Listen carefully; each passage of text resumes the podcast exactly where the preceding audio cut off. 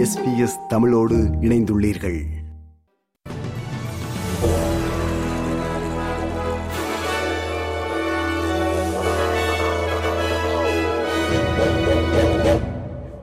நேர்கள் அனைவருக்கும் வணக்கம். இன்று நவம்பர் மாதம் முப்பதாம் தேதி வியாழக்கிழமை. செய்திகள். வாசிப்பவர் செல்வி. குடிவரவு தடுப்பு முகாமிலிருந்து விடுவிக்கப்பட்ட பின்னர் காணாமல் போன புகலிட கோரிக்கையாளரை கண்டுபிடித்து அவருடன் தொடர்பு கொண்டதாக பெடரல் அரசு உறுதிப்படுத்தியுள்ளது. விடுவிக்கப்பட்ட ஒருவர் இவ்வாறு காணாமல் போனது கால வரையற்ற காவலில் வைப்பது சட்ட விரோதமானது என்ற உயர் நீதிமன்ற தீர்ப்பிற்கு உரிய பதிலளிப்பது தொடர்பாக அல்பனீசி அரசிற்கும் எதிர்க்கட்சிக்கும் இடையே கடுமையான வார்த்தை போரை தூண்டியுள்ளது.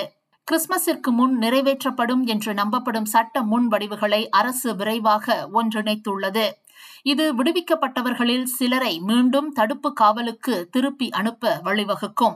இந்த விடயத்தில் அரசு இன்னும் பாடம் கற்கவில்லை என்று மனித உரிமைகளுக்காக வாதிடும் வழக்கறிஞர் டேவிட் மேன் தெரிவித்துள்ளார். This appears to be another frantic attempt, uh, without proper scrutiny, uh, to rush through laws which may well seek to circumvent that ruling of the court in relation to what is constitutional and lawful in this country when it comes to uh, the right to liberty. உலக தலைவர்கள் துபாயில் முக்கிய காலநிலை பேச்சுவார்த்தைகளுக்கு கூடி வரும் நிலையில் கரியமில வெளியேற்றத்தை குறைக்க தன்னால் முடிந்த அனைத்தையும் செய்வதாக காட்டும்படி ஆஸ்திரேலியாவிற்கு அழுத்தம் அதிகரிக்கிறது.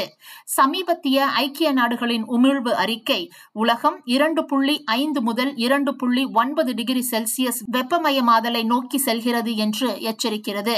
பாரிஸ் காலநிலை ஒப்பந்தத்தின் இலக்கான ஒன்று புள்ளி ஐந்து முதல் இரண்டு டிகிரிக்கு அப்பால் அதிகரித்து செல்வதாக இங்கு எச்சரிக்கப்படுகிறது. இரண்டாயிரத்தி இருபத்தி ஆறு ஐக்கிய நாடுகளின் காலநிலை மாற்ற மாநாட்டை இணைந்து ஆஸ்திரேலியா நடத்தும் என்று நம்பப்படும் நிலையில் புதைப்படிவ எரிபொருள் திட்டங்களுக்கு தொடர்ந்து ஒப்புதல் அளித்து அதன் எல்லைகளுக்கு அப்பாற்பட்ட உமிழ்வுகளுக்கு பங்களிப்பதால் விமர்சனங்களுக்கு முகம் கொடுக்க வாய்ப்புள்ளது எனவும் கூறப்படுகிறது.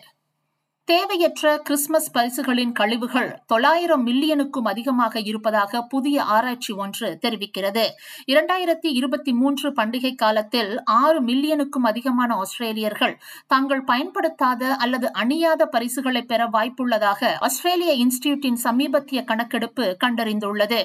தேவையற்ற பரிசுகளில் பெரும் பகுதி குப்பைகளுக்கு செல்வதனால் அது காற்று மாசிற்கு வழிவகுக்கும் என்று ஆஸ்திரேலியா இன்ஸ்டிடியூட்டின் நைனா கோபர் கூறினார். குறைவான பரிசுகளை வாங்குவதும் எண்ணிக்கையை விட தரத்தில் கவனம் செலுத்துவதும் சுற்றுச்சூழலுக்கும் நமது பணப்பைகளுக்கும் உதவும் என்று அவர் மேலும் கூறினார். இந்தியாவில் உத்தரகாண்ட் மாநிலத்தில் இடிந்து விழுந்த சுரங்க பாதையில் சிக்கிய நாற்பத்தி ஓரு தொழிலாளர்களை மீட்பதில் ஆஸ்திரேலிய பொறியியலாளர் முக்கிய பங்காற்றியிருப்பது தெரிய வந்துள்ளது ஆஸ்திரேலிய சுரங்கப்பாதை பொறியியலாளர் ஆர்னால் டிக்ஸ் இந்த பணியை ஒருங்கிணைக்க இந்தியாவிற்கு சென்றுள்ளார். அவர் எஸ்பிஎஸ்ஸிடம் உரையாற்றும் போது மீட்பு நடவடிக்கையின் சிரமத்தை ஒரு மலை வழியாக ஊசி குத்துவதற்கு ஒப்பிட்டார். ஆனால் இந்த பணி வெற்றி பெறும் என்று தான் எப்போதும் நம்பியதாக திரு டிக்ஸ் மேலும் தெரிவித்தார்.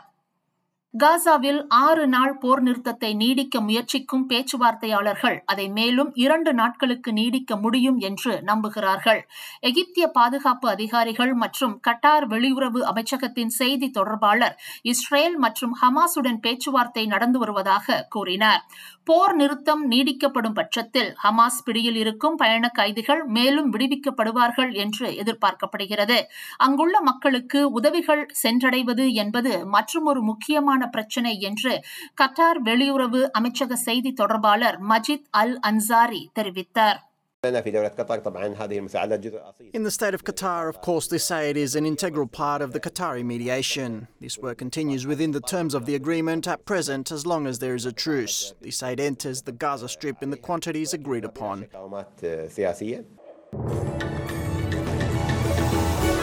இத்துடன் எஸ்பிஎஸ் தமிழ் ஒலிபரப்பு வழங்கிய செய்தி நிறைவு பெறுகிறது.